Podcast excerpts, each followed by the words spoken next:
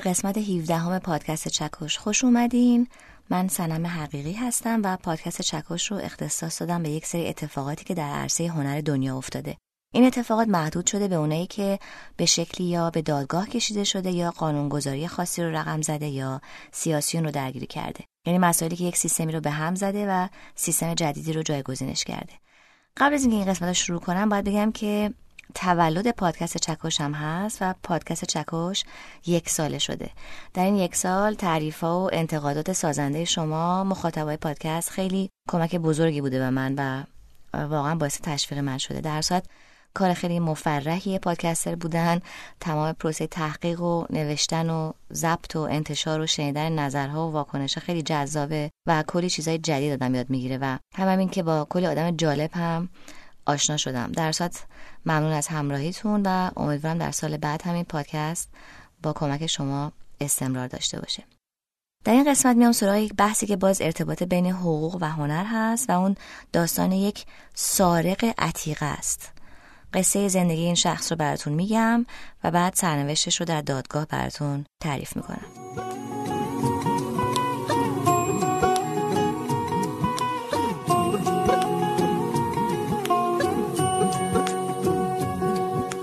छुप ना जाओ जी, मन बीत कराओ जी। रा क्यों तरसावे हो? मन सकल दिखाओ जी। थारी शरारत सब जानू मैं तो धरी।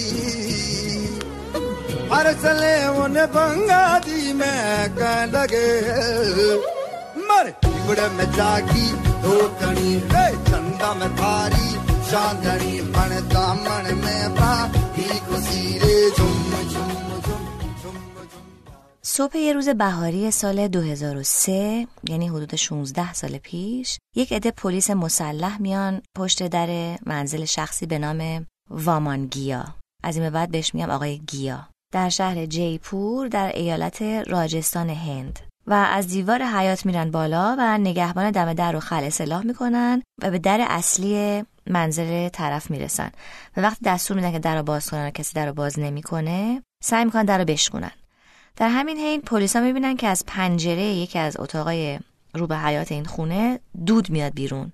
پلیس در رو بالاخره میشکنه و میره تو و سری میره به سمت اتاقای طبقه بالاتر و آقای گیا رو با پیژامه وسط اتاق می‌بینه که یک آتیش بزرگی درست کرده و داره یک سه کاغذ و تند و تند میرزه توی آتیش و به پلیسا فوش میده که چرا اینطوری و سرزده ریختن توی خونش. پلیسا بدون هیچ حرفی این آقا رو دستگیر می‌کنن و بهش دستبند میبندن و میزننش توی اتاقی و میرن که خونه رو حسابی بگردن. کلی طبقه پنهان شده پشت دیوارای متعددی پیدا می‌کنن که توی یکی از این طبقات یک عالم عکس از مجسمه های عتیقه خدایان هندو و بودیست پیدا می‌کنن. خدایان دو مذهب هندویزم و بودیزم که توی حیات منزل این آقا گوشه دیوار یا توی جعبه های بزرگی قرار داشتن. و این آقا ازشون عکس برداری کرده بوده. این عکس ها نشون می‌داده که تمام این مجسمه ها در زمان های مختلف به این خونه راه پیدا کرده بودن. یعنی مجسمه را آوردن و سریع ازشون عکاسی شده و از این خونه رفتن. تمام این عکس رو پلیس برمیداره کلی هم کاتالوگ های هنری بزرگ دنیا رو هم که توی این طبقات بودن برمیداره و میره به جای دیگه خونه سر می‌زنه. طی تحقیقاتشون متوجه میشن که این آقا ملک و املاک دیگه هم داره اطراف شهر جیپور. و برای همین افرادشون رو سریع به اون خونه ها میفرستن و توی یکی از این خونه ها 348 مجسمه عتیقه پیدا می‌کنن و از یه خونه دیگه هم یک امارت کلافرنگی قدیمی متعلق به کشور مغولستان پیدا می‌کنن. یه قسمت قسمت شده بوده که اگه سر همشون می‌کردین اندازه یک خونه بسیار بزرگ 500 متری می‌شده این امارت کلافرنگی خب این آقا رو گرفتن انداختنش زندان. شغل قانونی این آقا که در ظاهر امر حرفش بوده این بوده که صاحب یک فروشگاه بسیار بزرگ صنایع دستی در شهر جیپور بوده. به واسطه این کار شهرت زیادی به هم زده بود و همین که به عنوان یک بیزنسمن خبره و قابل اعتماد میشناختنش. هرچند که خودش زیاد در این فروشگاه حاضر نبوده و پسر 20 سالش اونجا رو میگردونده. خب اتهامی که به این آقا می‌زنن قاچاق عتیقه بوده. در وهله اول چیزی که باید بدونیم اینه که در قانون هند میگه که هر اثری که بیشتر از 100 سال قدمت داشته باشه باید در اداره آثار باستانی ثبت بشه و صادراتش کلا ممنوعه. یعنی اداره ثبت آثار باستانی هم حتی اجازه صدور مجوز صادرات این اموال رو نداره. شما اگر هندی باشی و نسلا در نسل آثار عتیقه بهت رسیده باشه و بخوای کلا مهاجرت کنی به کشور دیگه ای خودت میری ولی هرچی که آثار عتیقه از اجدادت بهت رسیده باشه در هند میمونه. به همین دلیل حرفه دلالی آثار عتیقه که این آثار از هند صادر بکنه که حرفه غیرقانونیه. اتهامی که به این آقا می‌زنن دقیقا همین بوده. دلالی آثار عتیقه و صادر کردنش به خارج از هند. یک سال قبل از اینکه این آقا رو بازداشت کنن پلیس بو برده بوده که یک خرید و فروش غیرقانونی عتیقه در هند داره رخ میده. یک کاراگاه برای بررسی این مسئله به کار گمارده میشه که خودش رو جای یک خریدار جا می‌زنه و میره سراغ یک باند قاچاقی که مثلا می‌خواست ازشون خرید کنه. از صحبتهایی که بین این کاراگاه و قاچاقچی ها رد و بدل می شده کاراگاه متوجه اسم این آقای قصه ما آقای گیا چند بار میشه که این قاچاقچی ها انگار برای این آقا کار می‌کردن. کاراگاه ما میره دنبال این آقا و تمام فعالیتاش در هند رو بررسی می‌کنه. یک گروه بزرگی به نام سوراخ سیاه تشکیل میده و 25 تا پلیس و متخصص رو برای به دام انداختن این آقای به کار می‌گیره. البته کاشف به عمل میاد که در طول سالها عده زیادی دنبال این آقا بودن ولی این آقا آنچنان بدون هیچ ردی و مدرکی قاچاق انجام می‌داده که موفق نشده بودن به دامش بندازن. تا نوبت می‌رسه به کاراگاه قصه ما. این آثار عتیقه که ازشون اسم بردم و توی خونه این آقا توی عکسا دیده شده بودن اکثرا مجسمه خدایان بوده که از قرنها قبل در سراسر هند و در معابد مختلف پیدا می شدن. تعداد این معابد خیلی زیاده و تعداد این مجسمه های خدایان هم میلیونیه تصور کنید یک میلیارد هندو در هند هستند و در هر روستای کوچکی معبدی هست و خدایی و تعداد بسیار زیادشون هم قدمت بالای 100 سال دارن. حالا این مجسمه های خدایان هندو حکم بت رو فقط ندارن. نه برای هندوها و نه برای بودیستا. ارزشی بیشتر از یه دونه مجسمه دارن. از نظر پیروان مذهب هندو این مجسمه ها اصلا انسانن که در قالب یک مجسمه ظاهر شدن. شاید دقت کرده باشین که پایین مجسمه ها در معابد مختلف غذا و آب می‌ذارن. این مجسمه براشون حکم یک جسم زنده داره خلاصه. داشتم راجع به پرونده که میخوندم این پرونده دوزی دیگه ای نظرمو جلب کرد که توش خواهان پرونده یعنی شاکی اصلی پرونده خود مجسمه بود. یعنی اسم کسی که در دادگاه به عنوان شاکی پرونده اومده اسم اون خدا است که در قالب مجسمه وجود داره. مثلا تصور کنید که در ایران مثلا شاکی پرونده دزدی خود داروش هخامنشی باشه. حالا بار مذهبی هم بهش بدین میشه همین اتفاقی که در هند میفته پس اهمیت مجسمه های عتیقه فقط به قدمتشون نیست. و طبعا قارت این معابد و دوزی مجسمه نه تنها جرمه بلکه از نظر مذهب هندو گناه بزرگی هم هست. خب آقای قاچاقچی داستان ما؟ دو سال استخدام می‌کرده که می‌رفتن توی این معابد و این خدایان رو با بیل و کلنگ میکندن و میبردن می‌دادن دست این آقا و ایشون هم اینا رو از کشور خارج می‌کرده. یک بار که این آقای که از این خدایان رو توی یکی از روستاهای راجستان دزدیده بوده انقدر اهالی محل خشمگین میشن و به هم میریزن که پلیس خیلی جدی درگیر میشه و شروع می‌کنه به بررسی این سرقت. در این فاصله آقای قاچاقچی داستان ما میاد سریع از روی مجسمه عتیقه کپی می‌سازه. عین اصل. و می‌بره این مجسمه کپی رو نزدیک اون معبد میندازه کنار جاده. پلیس هم مجسمه کپی رو کنار جاده پیدا می‌کنه و انقدر شبیه اصلش بوده که نمی‌فهمه مجسمه قلابیه. و با خوشحالی اعلام می‌کنه که مجسمه رو پیدا کردن و می‌برن مجسمه رو می‌ذارن توی یک موزه که دیگه آسیب نبینه. و مردم هم آروم می‌گیرن. سالا هم فکر می‌کنن که این مجسمه واقعیه تا اینکه آقای گیا دستگیر میشه. توی جلسه های مختلف دادگاه این آقا اعتراف می‌کنه که این مجسمه رو فرستاده انگلستان. و فلان کس هم این مجسمه رو خریده. اسم طرفم می‌بره. پلیس میره پرسجو می‌کنه می‌بینه که بله مجسمه در انگلستانه. خریدار انگلیسی این مجسمه میگه که روحش هم خبر نداشته که این مجسمه عتیقه دزدی بوده و بیگناهه و حاضر که مجسمه رو پس بده. پلیس هندم که تا موقع فکر کرده اصل مجسمه رو تو خیابون پیدا کرده بوده کنار جاده میره کارشناس می‌بره توی اون موزهه و می‌فهمه که بله این مجسمه که توی موزه است تقلبیه خب پس تا اینجا آقای گیا اعتراف کرده که یه سری مجسمه اصل با قدمت بالای 100 سال و مخفیانه میبرده خارج از هند و میفروخته به مجموعه دارها و حراجی ها. علاقه خارجی ها علال خصوص اروپایی ها به آثار قدیمی و عتیقه هندی قدمت خیلی زیادی داره.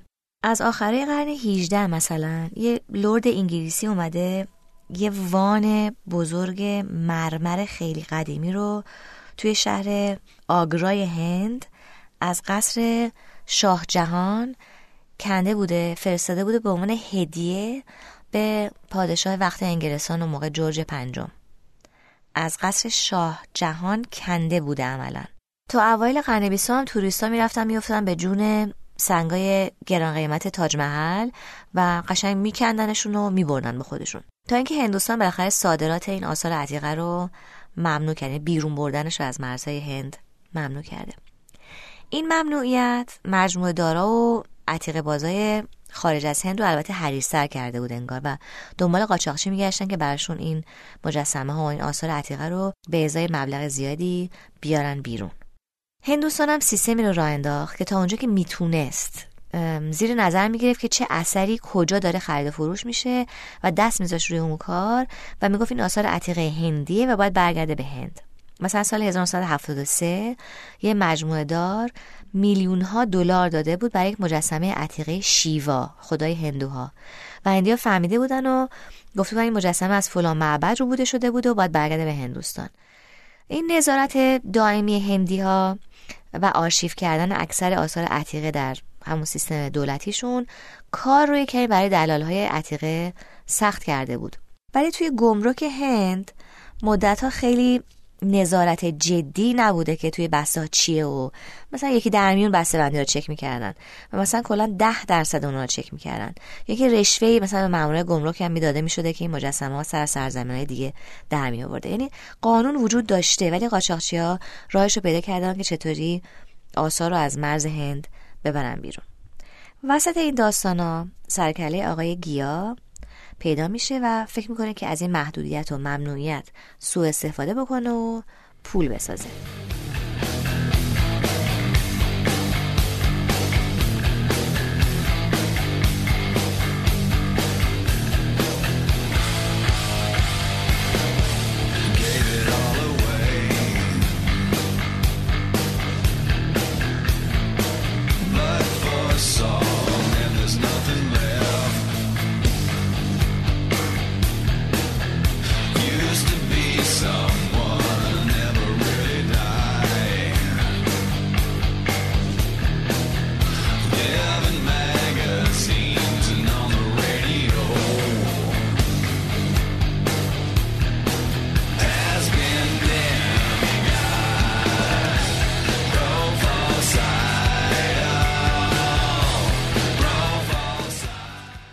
کم برگردیم عقب. این آقای گیا تو جوونیش و بعد از فارغ التحصیلش از دانشگاه میره فروشگاه را میندازه و توش نقاشی راجستان رو میفروخته. یک روز خانم فرانسوی که توی پاریس یک گالری آثار شرقی هندی و چینی و ژاپنی رو میفروخته میاد به فروشگاه این آقا سر می‌زنه و از همونجا نطفه قاچاق بسته میشه. این خانم از یک مهاراجه هندی تمامی وسایل مرمر خونش رو خریده بوده و دنبال راهی میگشته که اینها رو از کشور خارج کنه و بفرسته به هند و از آقای گیا کمک می‌خواد. آقای گیا هم میاد تعداد زیادی از مردم روسای خوش رو صدا می‌زنه و این وسایل مرمر رو یک جا جمع می‌کنه و میده. اینها این وسایل رو سیقل میدن و تمیز می‌کنن که همین کار یک سال طول کشیده بوده. ببینید چه مجموعه مرمر بزرگی بوده. و بعد اینها رو داخل کامیون های زیادی می‌کنه و برای این خانم میفرسته و یک پولی بابتش می‌گیره. این کارو که می‌کنه و وقتی می‌بینه که میشه مجموعه به این بزرگی رو در داد از کشور به این فکر میفته که خودش بیاد وارد این بازی بشه. اون موقع یک دلال عتیقه پیشکسوتی در هند بوده که البته با اینکه چندین بارم دستگیر شده بوده محکومیت زیادی نداشته و این آقای قصه ما شروع می‌کنه هم از این آقا یاد گرفتن و هم باش رقابت کردن. و هم دلال واسطه پیدا می‌کرده و همین هم این که بین خریدارهای بلقوه رخنه می‌کرده و لاف های عجیبی می‌زده که شما هرچی بخوای من برات صادر می‌کنم و تاج محل هم اگه بخوای می‌برم تیکه تیکش می‌کنم و قطع قطعش رو باید میفرستم و اینطوری دیگه یواش یواش اسمی هم برای خودش پیدا می‌کنه. این آقا یک شبکه وسیع از دزد و عکاس و دلال واسطه رو تربیت کرده بوده و اینطوری بوده که عکاس می‌رفته عکس می‌گرفته و یک عالم عکس رو این آقا توسط دلال های واسطه دریافت می‌کرده و اینها رو میریخته تو چمدونش رو میبرده خارج از کشور. و اونجا خریدارا عکس رو نگاه می‌کردن و اثر عتیقه که دوست داشتن رو سفارش می‌دادن. این آقا هم برمیگشته به هند و دزدار رو اجیر می‌کرد و می‌رفتن کارا رو میدزدیدن. بعد این آقا خودش حیات خودش رو بیل می‌زده و این مجسمه رو توی خاک می‌کرده. به کارگرای خونش هم می‌گفته دارم بیل می‌زنم می‌خوام درخت بکنم یک مدت اینها توی زمین خونش بودن تا شرایط فراهم بشه که اینها رو از مرز رد کنه. حالا جالبه که این آقا هم خیلی خرافاتی بوده. همین خانم گالیریدار فرانسوی که براتون گفتم نطفه حرفه دزدی آقای گیا رو تو دلش کاشت. یک شب خونه این آقا خوابیده بوده خونم خیلی سرد بوده. و به این آقا گفته که ببرتش یک هتل درست حسابی که گرم باشه و بتونه بخوابه. و وقتی میان سوار ماشین بشن یه پرنده ای میاد بالای سرشون میگرده. این آقا هم که این نشونه خوبی نیست و قراره بلای سر ما بیاد و از بردن این خانم به جای گرم و به, و به هتل منصرف میشه. وسط دزدی و کار و بدو بدو یا یه پرنده یا هر چیزی که نمایان می شده دست از کار می‌کشید و می‌رفته تو اتاقش و می‌گفته که این بدیومنه خلاصه پدیده ای بوده برای خودش. با اینکه خیلی محافظه کار بوده یه بار یه سری از مجسمه که داشته از طریق گمرک قاچاق می‌کرده رو میگردن و تیم آقای گیا رو برای بازجویی می‌برن. ولی حالا یا شانسی یا با دارن رشوه اعلام می‌کنن که این مجسمه کپیان و اصل نیستن. حالا توی گمرک چه اتفاقی میافتاده واقعا؟ کاری که این آقا می‌کرده این بوده که از روی اصل تمام مجسمه که میدوزیده کپی می‌کرده. تصور کنید که تک تک این مجسمه ها رو ازشون کپی می‌کرده. یعنی مجسمه رو میبرده تو خونش می‌داده که عینش رو میساخته و این کپی رو میبرده اداره آثار باستانی که اجازه صادراتشون رو بگیره. اداره هم کارشناسی می‌کرده گفت اینا کپیه و می‌تونن صادر بشن. یک مجوز صادر می‌کرده با عکس مجسمه روش. این آقا هم خیلی راحت مجسمه اصل رو با این مجوز می‌برد گمرک و مامورا فکر می‌کردن که این آقا داره کپی رو صادر می‌کنه. چون کارشناس تو گمرک نبوده. البته بگم که دهم دهه هفتاد میلادی و الان این سیستم کارشناسی خیلی قویتر و بهتر شده تا اون زمان. و این آقا از همین ایراد سیستم کلی سوء استفاده می‌کرده برای قاچاق. خب پس از این طرف سیستم کاری آقای گیا کاملا مشخص شد. عکس می‌گرفته. خریدار از روی عکس مجسمهش رو انتخاب می‌کرده. آقای گیا مجسمه رو میدزدیده میومده توی خونش ازشون کپی می‌کرده کپی رو میبرده اداره و براش مجوز صادرات می‌گرفته. توی گمرک اصل مجسمه رو میبرده و صادر می‌کرده. خب این از این. از اون طرف خریدار اروپایی یا شخص حقیقی بوده که بعضیشون لزوما نمی‌دونستن دارن کار دزدی می‌خرن و قانون هندو نمی‌دونستن یا مجسمه ها رو حراجی های بزرگ میخریدن. خب اونا چطور این کارو می‌کردن؟ و این حراجی اگه بخوان کار رو قبول کنن که بزنن توی حراج و بفروشنش اولین چیزی که سوال می‌کنن الان همیشه سیستمشون همینه اینه که این مجسمه از کجا اومده؟ اصلا هر چیزی که میره تو حراجی اول می‌پرسن از کجا اومده؟ و اگر خیلی فروشنده جواب درستی نده معمولا قبول نمی‌کنن از ترس اینکه مواد مال دزدی بوده باشه. ولی آقای گیا با حراجی ساده بیز در لندن کار می‌کرده و یک آبروزی خیلی بزرگی در این حراجی رخ میده. به شکلی که معلوم میشه که موتور محرک آقای گیا کی بوده و چی بوده. خب چه جوری؟ اینطوریه که یه روزی در حراجی سادهبیز در لندن یه آقای انگلیسی که کارمند اون حراجی در لندن بوده استعفا میده. بعد از استعفاش حراج سادهویز می‌فهمه که این آقا وقتی رفته چند تا کار عتیقه هم زده زیر بغلش رو برده. میان می‌گیرن این آقا رو میبرنش بازجویی. وسط بازجویی که اصلا هدفشون این بوده که اون مجسمه های دزدی رو پس بگیرن این آقا اصلا لب به اعتراف باز می‌کنه و کل سیستم دفتر رو و کل سیستم اون دفتر که مربوط به آثار هندی حراج ساده بوده رو لو میده. اعتراف می‌کنه و یک سری از مخفی کاری های این دفتر رو افشا می‌کنه. میگه که اصلا این دفتر حراجی یک سری حساب بانکی خارج از سیستم حراج باز کرده بوده و یواشکی یک سری پول می‌داده به دلال های آثار عتیقه. یعنی یواشکی کار میخریده و یواشکی پول می‌داده و مالک اصلی این آثار دزدی رو هم جل می‌کرده. یه لیستی هم میده به دادگاه با اسم تمام فروشنده های قاچاق این آثار. و توی این لیست اسم کی در میاد؟ اسم آقای گیا.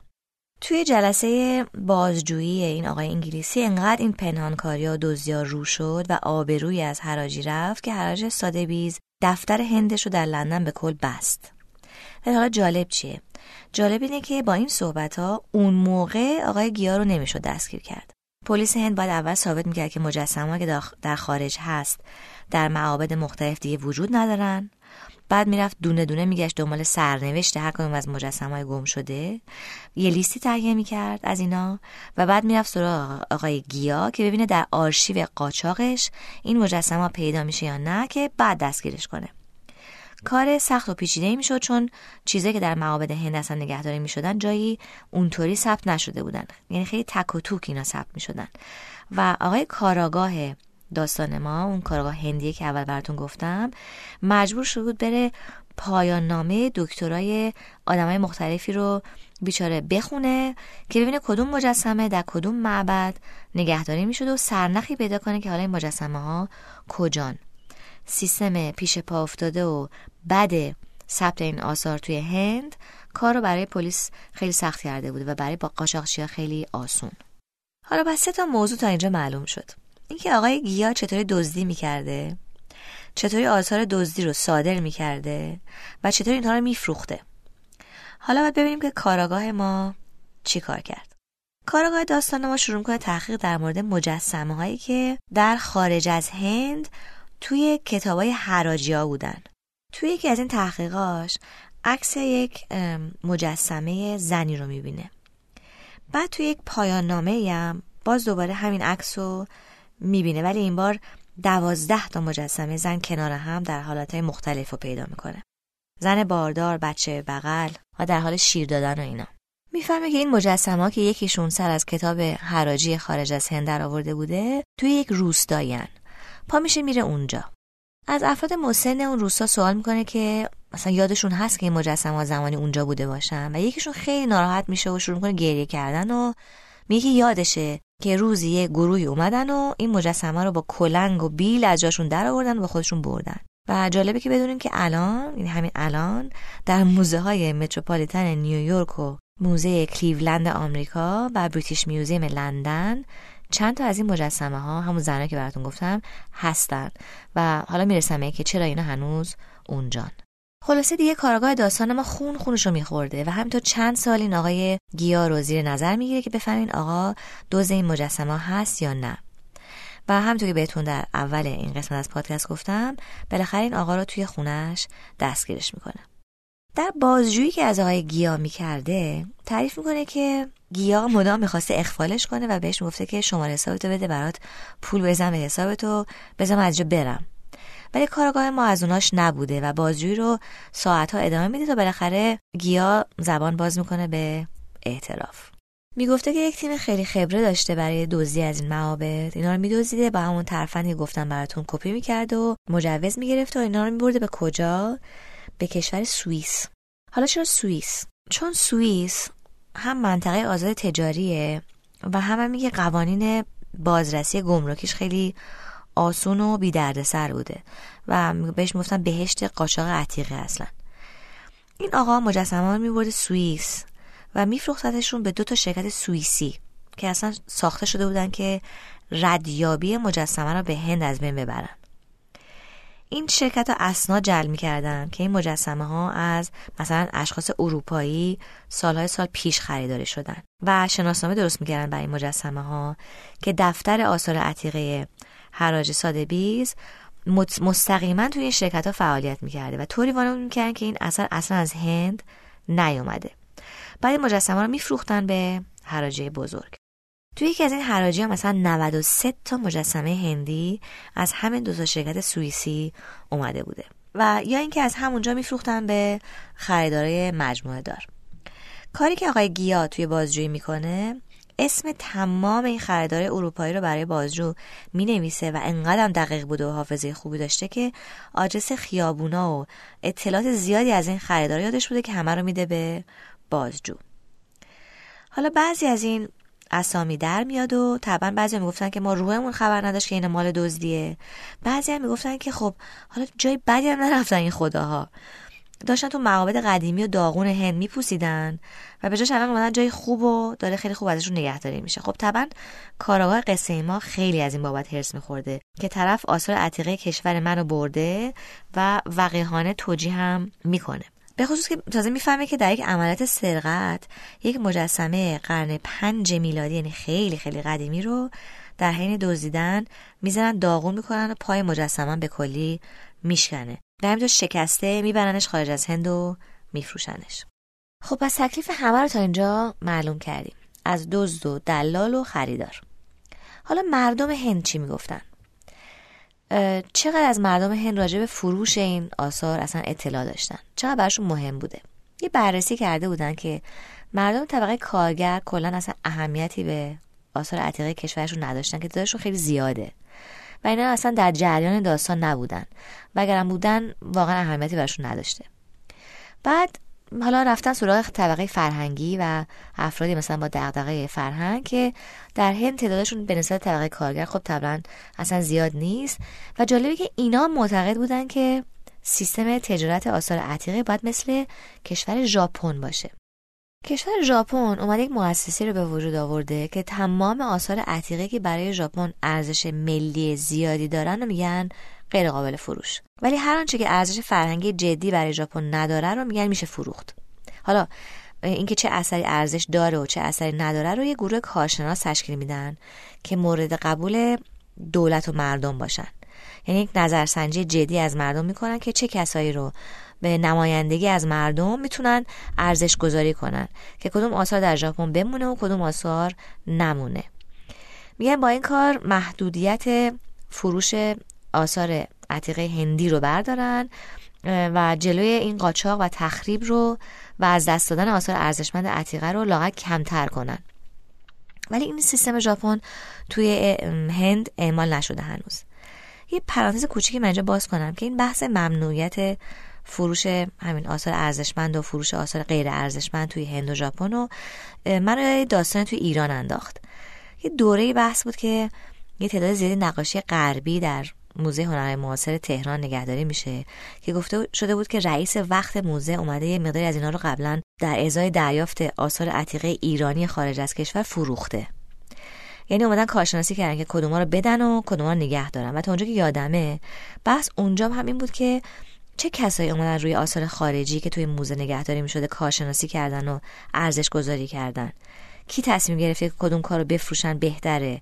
و چون هیچ شفافیتی وجود نداشته و برخلاف سیستم ژاپن یک همه پرسی نشده بوده و لاغر از هنردوستا و پیشکسوت های هنر نظرسنجی نشده بوده مثل خیلی از مسائل دیگه انگار یه عده تصمیم کلی برای آثار مجموعه موزه هنر معاصر گرفته بودن که یادم اون موقع خیلی بحث در گرفته بود و عده زیادی خیلی عصبانی بودن. حالا پرانتز ببندم. برگردیم به دادگاه آقای گیا.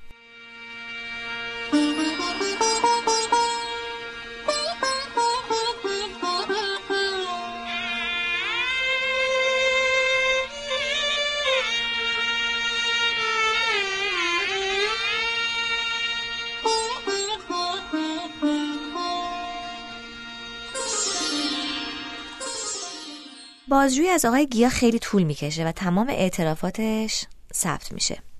حالا مشکل کجاست؟ مشکل خیلی جالبه. مشکل اینجاست که در هند اعتراف متهم توی دفتر پلیس در دادگاه اصلا پذیرفته نیست. یعنی چی؟ یعنی چون در هند به این دلیل که سیستم شکنجه پلیس حین بازجویی خیلی متداول بوده اعترافات متهم پیش پلیس کلا توی دادگاه پذیرفته نمیشه. یعنی تمام این اطلاعاتی که بهتون دادم چی میشه؟ در دادگاه شنیده نمیشه. خب برای محکوم کردن این آقای گیا چی میونه برای دادگاه؟ یه سری شواهد و چند تا مجسمه و عکس و اینا. یعنی نهایتا حالا به همین دلیل شواهد و چند تا مجسمه در سال 2008 یعنی ده سال پیش آقای گیا محکوم میشه. جرمش هم میشه تجارت اشیای سرقت شده که زندان ابد داره. این آقا میره زندان. ولی داستان همینجا تموم نمیشه. تازه جای جذابش مونده. اونم اینه که آقای گیا درخواست تجدید نظر می‌کنه که تشکیل دادگاهش تا همین پارسال طول کشیده بوده.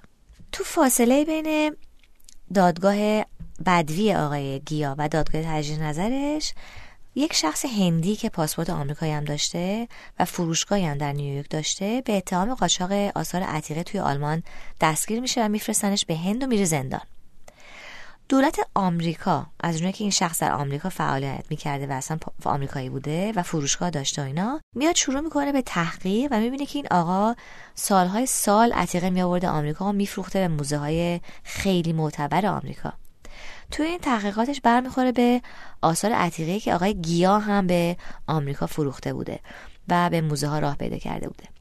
سرنخ بعضی مجسمه رو که می‌گیره برمیگرده به سوئیس و همون شرکت که گفتم و همون حساب, جعلیایی که براتون تعریف کردم. FBI شروع می‌کنه به تحقیق راجع به این آثار و توی این فاصله دادگاه تجدید نظر آقای گیا فرا می‌رسه و اتفاق خیلی عجیبی میفته حکم دادگاه که بخونین سرتون سوت می‌کشه. دادگاه تجدید نظر هیچ کدام از گزارش های پلیس و کاراگاه ما رو که انقدر خونه دل خورده بود و تحقیق کرده و سفر رفته بود و اعتراف گرفته بود و قبول نکرد. هزاران مجسمه عتیقه هندی از هند خارج شده بود و شواهدش در خارج از کشور بود و خود طرف هم اعتراف کرده بود. و دادگاه تجدید نظر یهو اومد گفتش که یک گزارش کارشناسی درستی از این مجسمه های خارج شده دریافت نشده. حرف بیراهی هم دادگاه نمی‌زنه. یعنی چی این حرف؟ یعنی گفتن خب ما تمام قصه رو شنیدیم. ولی محکومیت صادرات غیرقانونی آثار عتیقه است. گزارش بهم بدین از تمام آثار عتیقه که در خارج از هند پیدا شده و یکی از اونها رو مستقیما ربط بدین به آقای گیا و ثابت کنین آقای گیا مجسمه اصل رو از هند برده بیرون. دادا گفته بود که معلوم نیست مجسمه خارج شده واقعا اصل بوده باشن و ممکنه همون کپیا باشن که آقای گیا می‌داده میساختن و براشون مجوز صادرات می‌گرفته. دادا گفته بود که چیزی که لازم هست برای محکوم کردن این آقا گزارش اصل بودن مجسمه های خارج از هنده و چیزی که در اسناد دادگاه توسط پلیس وجود نداشته دقیقا همین بوده. گزارش کارشناسی جدی نبوده که این مجسمه های خارج شده اصلا اصلا و برای همین دادگاه گفته که اصلا معلوم نیست که آقای گیا واقعا مجسمه اصل رو خارج کرده باشه. یکی یک اعترافی کرده که در دادگاه قابل قبول نیست. یکی هم گفته در خارج اینطوری آثار عتیقه رو میخریدن و راه میبرده به موزه و مجموعه و فلان و اینا. حالا اینا اصلا نمی‌دونم. پس چی؟ آقای گیا تبرئه میشه. خیلی حکم جالبیه و از نظر من درسته. داستان سر اصل بودن و کپی بودن مجسمه هاست. اصل بودنش رو کجا گزارش کردین؟ هیچ وقت معلوم نشد که واقعا اصل رو خارج کرده یا کپی رو. چرا؟ چون مجسمه ها رفته و تنها سرندی که دارن اعترافای خود آقای گیاس که در دادگاه پذیرفته نیست. بعضی وقتا هم تو حراج سادهبیز اینا فروش رفته به عنوان اصل ولی اینا دادگاه میگه مثلا مطمئن نیستم کارشناسای سادهبیز هم کارشناسی درستی کرده باشن یا توش دیگه تقلب و رشوه اینا موجود نبوده باشه. در واقع کل ماجرا رو روی این اصل بنا می‌کنه دادگاه که تا وقتی مطمئن نباشه که مجسمه خارج شده اصل بودن نمی‌تونه آقای گیا رو محکوم کنه. اینجا وکیل مدافع آقای گیا واقعا دست روی نکته مهمی گذاشته بوده. گزارش باید فراهم می‌شد که تمام مجسمه خارج از کشور اصلا و این گزارش به دادگاه داده نشده بود. چون پلیس هند دنبال کارشناسی مجسمه خارج از هند نرفته بود و در واقع به اعتراف آقای گیا بسنده کرده بود. تنها کاری که می‌شد کرد محکوم کردن آقای گیا بوده برای سرقت چند تا مجسمه که توی خونش پیدا کرده بودن و اونا هم کارشناسی جدی نشده بودن که ببینن کپیان یا نه اون موقع. ولی بعد برای که محکومش کنن این بار لازم بوده که برن دوباره اونا رو همه رو دوباره کارشناسی کنن. خب دادگاه پس چون هیچی نداشته آقای گیا رو تبرئه می‌کنه. یعنی سیستم بازجویی و امکان دادن این گزارش های بازجویی به دادگاه که برداشتن چیزی برای دادگاه نموند که آقای گیا محکوم کنه. حکم تبرئه که صادر شد در شبکه فرهنگی و هنری هند بلوا شد گفتن یک قاچاقچی. این همه سال آثار باستانی و عتیق کشور دزدیده و فروخته از این راه متمول شده و خودش آمده گفته. ولی به خاطر نبودن گزارش کافی پلیس کلا این آقا تبرئه شده. حالا یه عده هم گفتن که حتما رشوه بوده و سیستم فاسد غذایی بوده و دخیل بودن کلی آدم مهم اروپایی بوده تو این خرید و فروش ها و جلوگیری از کلی مثلا بی جهانی بوده و فلان. ولی خب خیلی اثر بدی گذاشت این رأی. چون گفتن که دیگه در رو باز می‌کنه به روی قاچاق بیشتر و فروش اموال ارزشمند فرهنگی این کشور توی خارج از هند. و حالا البته می‌تونن پرونده رو ببرن دیوان مالی کشور که دیگه من خبری از اون ندارم این نبردن چون حتما یه جای تو اخبار میومد.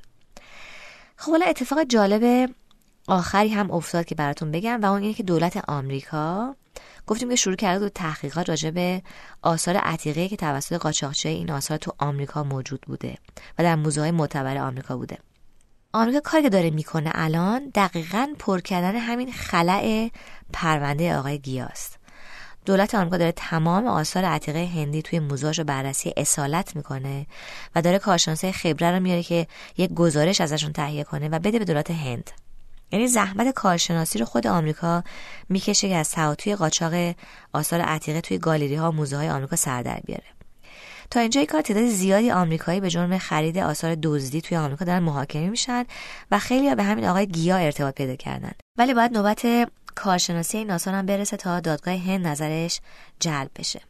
ولی خب وقتی این نظر کارشناسی کامل شد و ارتباط آثار اصل با آقای گیا مهرس شد پرونده آقای گیا باید مجددا باز بشه که فعلا این اتفاق نیافتاده و بعد باید ببینیم که وقتی مهرس شد که این آثار اصلا و توی موزه آمریکان آیا کشور هند اصلا تقاضا می‌کنه که اینا برگردن به هند یا در ازاش یک معامله دیگه ای بکنه با آمریکا؟ خب توی این قصه برای من حداقل چند تا مسئله جالب بوده که ارزش مجسمه های خدایان در هند. یکی علاقه خارجی به داشتن مجسمه ها علاقه خیلی زیادشون. یکی سیستم دلالی این آثار و دخالت همین معتبرترین حراجی دنیا در این قاچا و یکی دیگه هم سیستم دادگاه هند. ولی از همه جالبتر این بود که این داستان اگه بگذارم کنار داستان قبلی پادکست چکش راجع به جعل نقاشی می‌بینیم که وقتی میریم تو موزه های دنیا تعداد زیادی از این آثار که جلو چشمون هستن ممکنه یا جعلی باشن یا دزدی. یعنی قصه های زیادی خلاصه پشت تک تک این آثار هست که از کجا به کجا رفتن و چطوری سر از این موزه ها در آوردن خب قصه ما به سر رسید. شما قسمت های قبلی پادکست چکش رو می‌تونید در پلتفرم صوتی شنوتو و اپلیکیشن شنوتو و یا از طریق جستجو در اپای پادکست پیدا کنید. خدا نگهدار تا قسمت بعد.